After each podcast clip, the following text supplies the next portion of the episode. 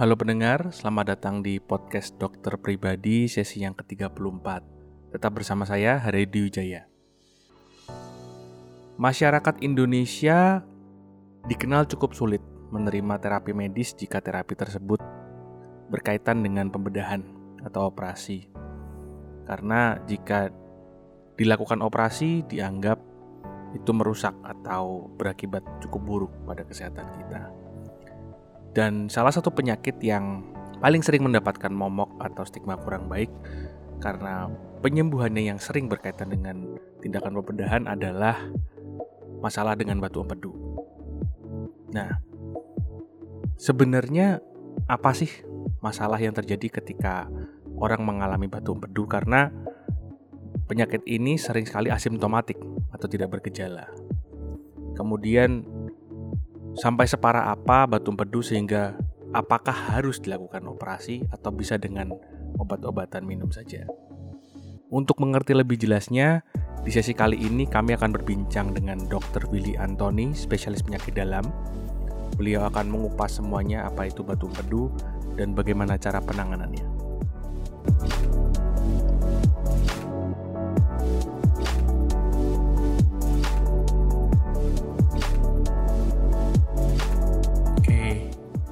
Halo Dokter Willy. Iya, halo, selamat siang. Siang, bagaimana kabarnya ini? Ya. Baik, baik, baik, ya. Hmm. Terima kasih loh dokter udah mau menyempatkan waktunya untuk ngobrol-ngobrol dengan podcast dokter iya. pribadi ini. Iya, iya, iya. nah, nah, begini dokter, uh, ya, dokter. Willy ini kan seorang spesialis penyakit dalam ya. Nah, ya. kita tuh pingin uh, ngobrol lah pengen tanya-tanya soal salah satu topik yang cukup umum di kalangan pendengar kita dok di Indonesia ini yaitu mengenai batu empedu dok. Hmm, batu empedu ya. Batu empedu gitu. Nah hmm. sebenarnya uh, pertama-tama nih kita pengen tahu dulu sebenarnya hmm. batu empedu itu sendiri apa sih dok? Kosnya bagaimana ceritanya di dalam tubuh kita tuh bisa ada kayak batu seperti itu tuh sebenarnya itu apa sih dok? Hmm, ya ya. Uh, jadi kalau uh, kita sebut batu empedu, ya hmm. pertama kita harus tahu dulu uh, bahwa batu empedu itu ada uh, jenisnya, ya ada komponen-komponennya. Hmm. Yang pertama, uh, yang paling sering itu adalah batu kolesterol. Nah, hmm. yang kedua itu batunya adalah batu yang berasal dari enzim, ya. Enzimnya itu uh, kita sebut uh, batu pigmen yaitu dari uh, kalsium bilirubinat disebutnya. Kemudian hmm. ada juga batu campuran.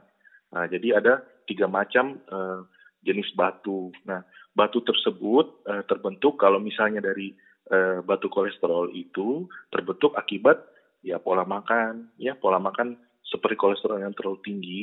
Akibatnya uh, kan fungsi dari salu, uh, cairan empedu itu untuk mencerna kolesterol. Hmm. Nah, akibat karena berlebihan uh, konsumsi kolesterol tersebut, uh, cairan empedu juga keluarnya banyak. Lama kelamaan cairan empedu tersebut menjadi jenuh sifatnya. Nah, karena uh, sifat jenuh tersebut menyebabkan dia mengendap pada akhirnya terbentuk batu seperti itu. Oh begitu. Mm-hmm, ya, ya, iya. ya, karena ada satu konsentrasi yang sangat tinggi itu tadi. Nah, mm-hmm. kalau begitu sebenarnya gini dok, di dalam tubuh kita hmm. sendiri itu sebenarnya uh, empedu atau orang mungkin lebih sering mengenalnya dengan kantung empedu itu itu fungsinya di tubuh iya. kita sendiri itu apa sih sebenarnya? Uh, kalau kantungnya sendiri sebenarnya itu hanya tempat menampung. Artinya tadi kan cairan empedu yang keluar untuk mencerna lemak yang kita makan, makanan hmm. yang kita konsumsi. Hmm. Nah, itu jika ada kelebihan, maka dia akan ditampung di kantung empedu tersebut. Namun, ya kalau misalnya kita berlebihan, ya akibatnya bakal terbentuk batu seperti itu. Hmm, gitu. Dan karena hmm. caranya terkonsentrasi di dalam kantung itu, jadi malah terbentuknya batunya yeah. di iya. dalam situ itu ya dok. Hmm, oh, betul. Oke, oke, oke, oke. Nah, berarti uh, apa namanya? Memang terjadinya kejadian batu empedu ini itu apa ya bisa dikatakan karena ada satu pola metabolisme tertentu atau pola gimana? Maksudnya penyebabnya apa dok? Apakah karena uh, diet kita atau apanya kita dok yang yang menyebabkan ada terjadinya terbentuknya batu empedu ini? Ya, uh, jadi kalau untuk uh, batu empedu sendiri tadi faktornya dari pola makan bisa ya karena hmm. Tadi diet uh, lemak yang berlebihan, makan hmm. banyak uh, makanan yang mengandung uh, yang berminyak. Selain itu ada faktor-faktor risiko lain uh, seperti yang kita biasanya kenal itu dengan 4F yaitu female, forty, uh, fat, uh, dan fertile. Biasanya itu uh, justru pasien-pasien uh, yang uh, menderita batu empedu itu cenderung adalah wanita lebih banyak. Kemudian yang usianya di atas 40 tahun. Kemudian uh, biasanya anaknya banyak dan biasanya juga orangnya itu gemuk karena konsumsi makanan yang berlemak yang banyak seperti itu. Oh begitu. Iya. iya, iya, iya, iya. Nah sebenarnya kalau begitu ciri-cirinya apa dok? Karena begini yang jadi pertanyaan. Uh, memang memang kalau secara secara statistik menunjukkan bahwa wanita lebih banyak gitu kan. Tapi ketika yeah. kita ngomong batu empedu ini yang kita pengen tahu ketika orang mengalami masalah berarti seperti masalah di ada masalah di dalam di dalam kantung empedunya kemudian terbentuk batu empedu ini ada ciri dan gejalanya nggak dok karena kan uh, ini kalau dari pengalaman saya pribadi ya seringnya hmm. itu yang terjadi adalah sudah sudah di stage yang agak agak lanjut ya mungkin ya Hmm, iya.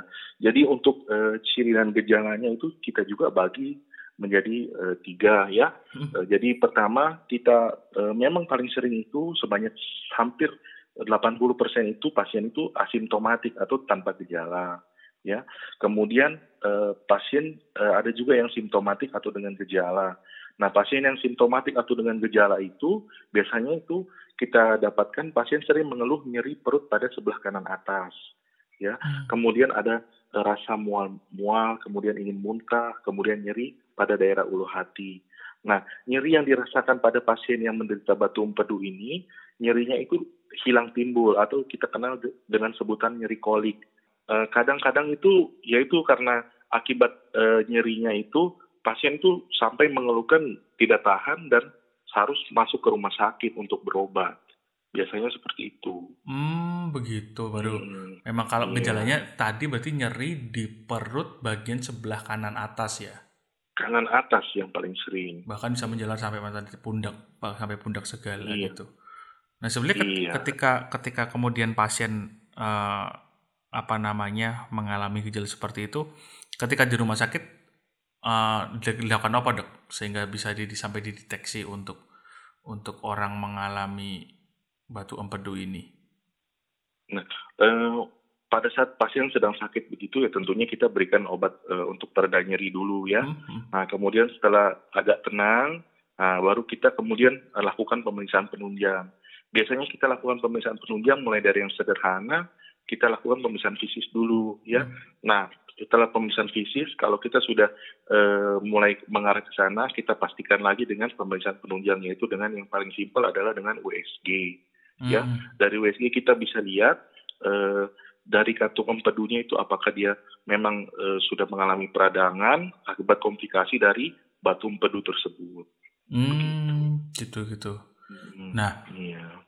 itu menarik karena jadi nyambung gini dok. Sebenarnya nih kalau ketika ngomong itu kan batu empedu itu tercipta karena ada satu metabolisme yang uh, konsentrasi tinggi dari enzim kita, cairan empedu iya. yang untuk metabolisme lemak tadi. Nah, kalau kalau karena karena tadi juga ternyata sebagian besar itu asimptomatik atau atau tidak bergejala itu yang kita pengen tahu itu kalau sampai dibiarkan itu bisa sampai komplikasinya seperti apa dok? Maksudnya bisa sampai separah atau sekronis apa kalau batu empedu ini dibiarkan? Wah, batu empedu kalau kita biarkan lama kelamaan uh, sangat berbahaya, apalagi kalau batu itu bergejala ya. Hmm. Dan kalau sampai yang bergejala, yang simptomatik, tentunya pas uh, pasien itu akan merasakan nyeri yang berulang-ulang terus. Hmm. Nah, kemudian selain itu kalau seandainya uh, ada batu dan menyumbat, Nah, pada saat uh, kantung empedu yang tersumbat tersebut akan uh, penuh hmm? oleh cairan empedu dan cairan empedu tidak bisa keluar, akibatnya muncullah kuman-kuman bakteri masuk ke dalam uh, ke dalam kantong empedu tersebut. Akibatnya kantong empedu tersebut infeksi, infeksi, infeksi yang berat, kemudian menyebabkan nah, infeksi sistemik ke dalam seluruh tubuh. Akibatnya bisa menyebabkan kematian jika hmm. tidak tertolong. Bisa sampai kemungkinan hmm. kalau itu peradangan bisa sampai kayak pecah gitu dong mungkin kantongnya? Iya, betul. Jadi kalau sampai infeksi kemudian pecah dan infeksinya menyebar ke seluruh tubuh akibatnya ya seperti itu akan menyebabkan kematian. Hmm. Iya iya iya iya iya. Ya. Karena karena iya memang istilahnya ada satu jaringan yang pecah di dalam situ pasti memang apa ya deadly lah ya kalau bisa saya ngomong ya. Iya, jadi infeksinya seluruh tubuh hmm. karena uh, istilahnya itu disebutnya perforasi. Jadi pecah kandung empedunya, uh, bakteri yang ada di dalam tersebut menyebar. Nah, akibatnya infeksi seluruh tubuh ya disebutnya uh, infeksi berat yaitu sepsis. Akhirnya pasien yang tidak tertolong akhirnya meninggal. Hmm, Oke. Okay. Nah, hmm. Kemudian lanjut ke ini dok. Kalau untuk itu dok, untuk mengatasinya sih sebenarnya karena kalau ini logika saya sebagai orang awam ya uh, di dalam tubuh ya. dalam sebuah kantong terus ada batu-batuan itu cara mengatasinya gimana dok? Apakah harus operasi atau tanpa operasi pun bisa dengan obat-obatan atau bagaimana?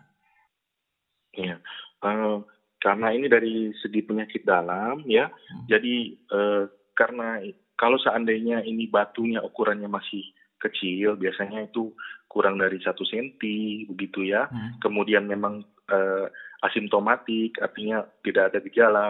Ya, biasanya kita berikan obat-obatan ya. Nah obat-obatan itu diberikan tujuannya untuk mencegah pembentukan eh, batu empedu yang baru dan eh, tujuannya juga untuk mengecilkan ukuran batu yang ada sebelumnya. Namun biasanya itu butuh jangka waktu bertahun-tahun, jadi cukup lama. Nah, tapi jika seandainya batunya itu ukurannya lebih dari satu senti ataupun gejalanya itu eh, terus-menerus ada, ya itu sebaiknya dilakukan tindakan operatif. Nah, kalau untuk eh, istilahnya untuk apa namanya tindakan operasi sendiri itu kan operasinya tuh diapakan dok? Karena karena seperti yang saya pernah baca juga, kalau operasi batu empedu itu eh, sampai diambil kantongnya, apakah selalu pasti seperti itu? Iya, jadi uh, untuk tindakan operasi kita kita juga harus menentukan dulu uh, apakah batunya letaknya ada di kantong empedu atau batunya ada di saluran empedu.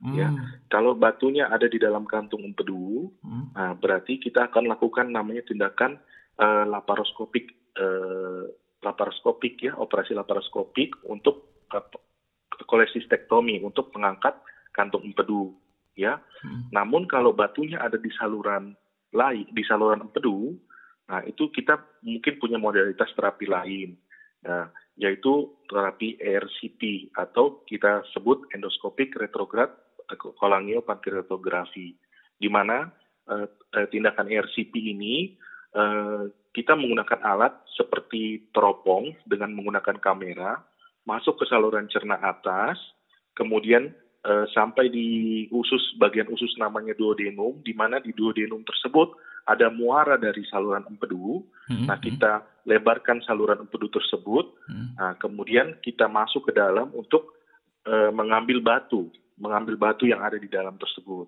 Hmm. Nah, itu tindakan opera, operasi, tetapi yang kita sebut minimal invasif, di mana uh, tindakan uh, tidak melakukan tindakan open, artinya tidak dibuka perutnya begitu. Hmm, gitu bisa ya. bisa apa namanya memang minim itulah ya, minim pembedahannya, ya. lukanya minim sekali. Oh. Minim sekali. Nah, namun itu hanya uh, pada batu yang terletak di saluran empedu, bukan di kantung empedu. Kalau di kantung empedu, tindakannya adalah uh, laparotomi atau laparoskopik kolesistektomi. Artinya uh, kantong empedunya itu kita angkat. Hmm. Ya ya ya ya ya ya ya. Kalau yang di saluran malah cuma cuma di itu, tapi kalau yang di dalam sampai harus diambil. Iya, nah, betul. Terus kalau sudah diambil gitu, maksudnya ada efek sampingnya nggak dok? Istilahnya ya kita kan berarti lahir dengan kita memiliki kantong empedu berarti. Kalau kita tidak memiliki kantong empedu itu kalau apa e, ada efek sampingnya nggak ke, ke kita untuk jangka panjangnya?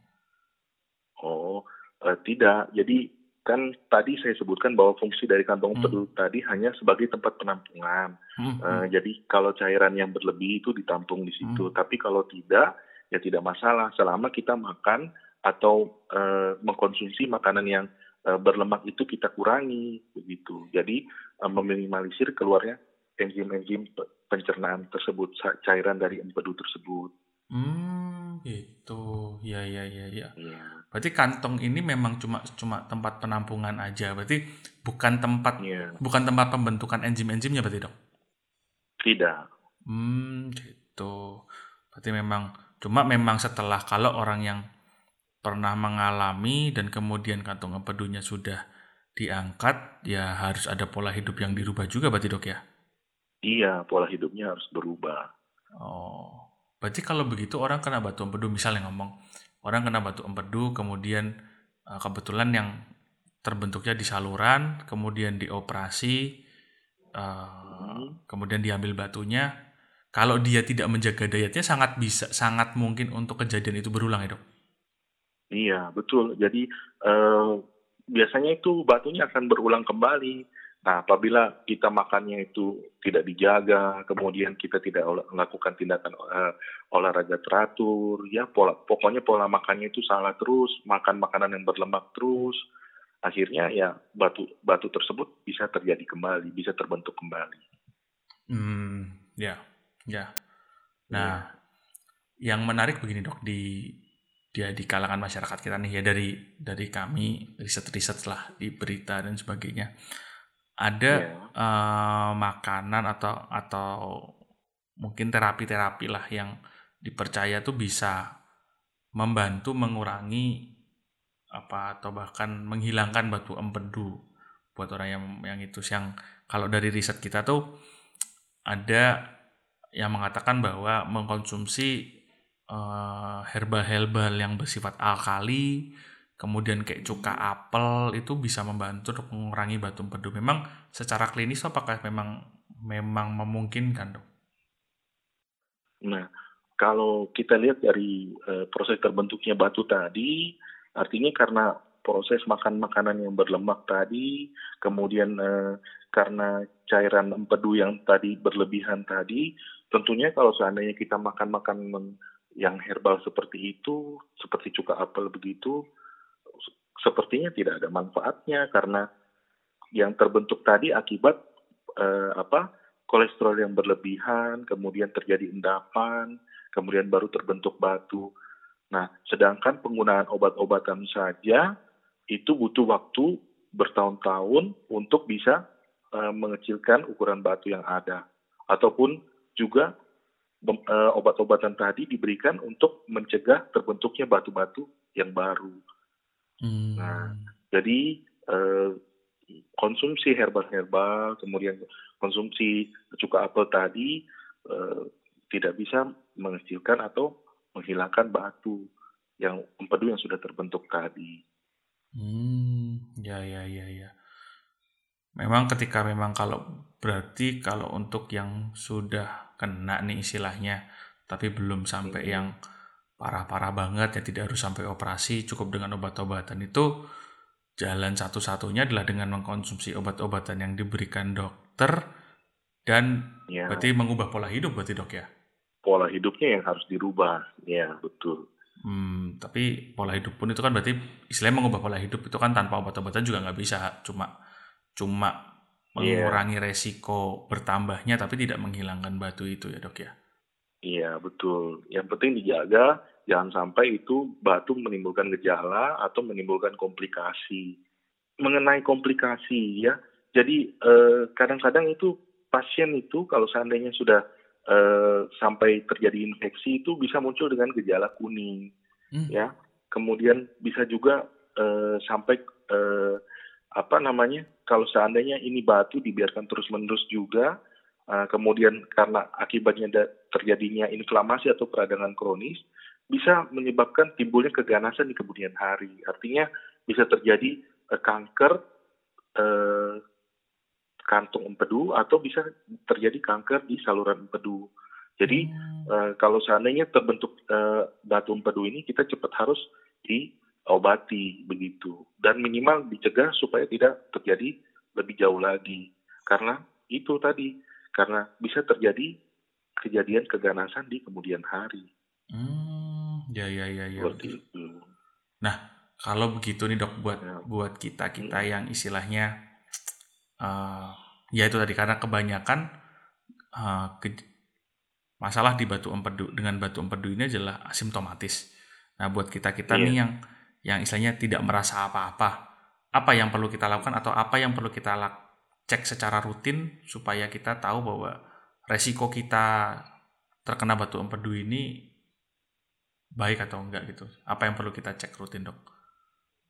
Nah, uh, untuk uh, pengecekannya biasanya kan kita memang uh, disarankan untuk uh, medical check up rutin ya hmm. biasanya kalau memang kita punya riwayat penyakit atau apa kita rutin check up sebulan sekali namun kalau misalnya kita tidak ada biasanya minimal enam bulan sekali hmm. nah pada saat check up itu kita periksakan juga fungsi-fungsi hati ya fungsi-fungsi saluran pedu ya nah kemudian selain itu uh, kita juga kalau seandainya uh, muncul gejala kita bisa lakukan USG ya hmm. untuk menilai apakah kanum pedu kita itu mungkin sudah terjadi terbentuk endapan atau uh, sudah terbentuk batu-batu yang kecil. Namun uh, dari semua itu yang paling baik adalah pencegahan. Ya pencegahannya dengan apa? Ya kita dengan olahraga teratur, kemudian kita lakukan diet uh, pola makan yang bagus, termasuk uh, untuk me mengurangi konsumsi makanan-makanan yang berlemak dan berminyak seperti itu. Hmm, ya, ya. Hmm. Kalau kalau untuk sorry, untuk pengecekan medical check up rutin misalnya lewat cek da, uh, apa namanya? lewat cek darah itu kalau fungsi hati itu kan biasanya biasanya yang kita lihat kan SGPT, SGOT. Kalau untuk yang fungsi empedu itu itemnya apa ya, Dok ya? Hmm, sebenarnya kalau untuk uh, empedu uh, kita enggak, enggak kita tidak ada uh, secara spesifik untuk uh, menilai. Namun hmm Eh, bila terjadi sumbatan atau terjadi uh, obstruksi. Akibat dari batu empedu tersebut, maka parameter-parameter dari enzim hati tersebut ada yang terganggu.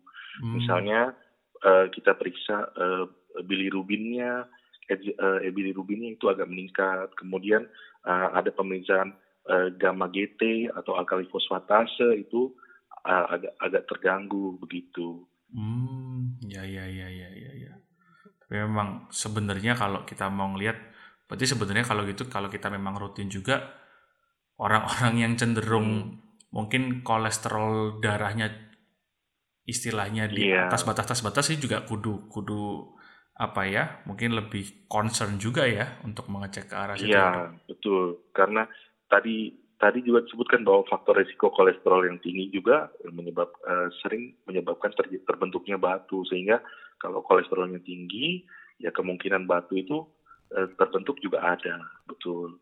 Hmm. Jadi selain fungsi jadi selain kita periksa uh, fungsi atau enzim hati kita juga bisa periksa uh, kadar kolesterol dalam darah. Mungkin begitu, ya. Dokter Willy. Mm -hmm. Terima kasih ya. sekali untuk sharingnya yang Iya. Luar biasa ini detailnya. Iya. Sekali lagi terima kasih. Moga-moga berguna buat pendengar kita karena iya, iya. batu empedu ini satu banyak mungkin karena pola makannya masyarakat kita di Indonesia yang kita kan suka banget sama gorengan sama santan kan dok. iya betul. Gitu.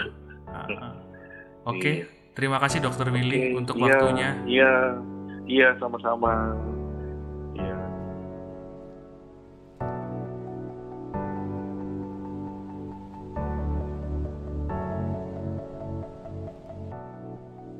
Untuk Anda yang ingin bertanya lebih lanjut mengenai topik sesi kali ini atau mengobrol dengan tim dokter di podcast dokter pribadi atau bahkan ingin menyampaikan saran mengenai topik-topik yang ingin dibahas di sesi-sesi selanjutnya, sapa kami di Instagram karena sekarang podcast dokter pribadi punya akun Instagram di @dokter.pribadi.official. Sekali lagi akun Instagram kami ada di @dokter.pribadi.official.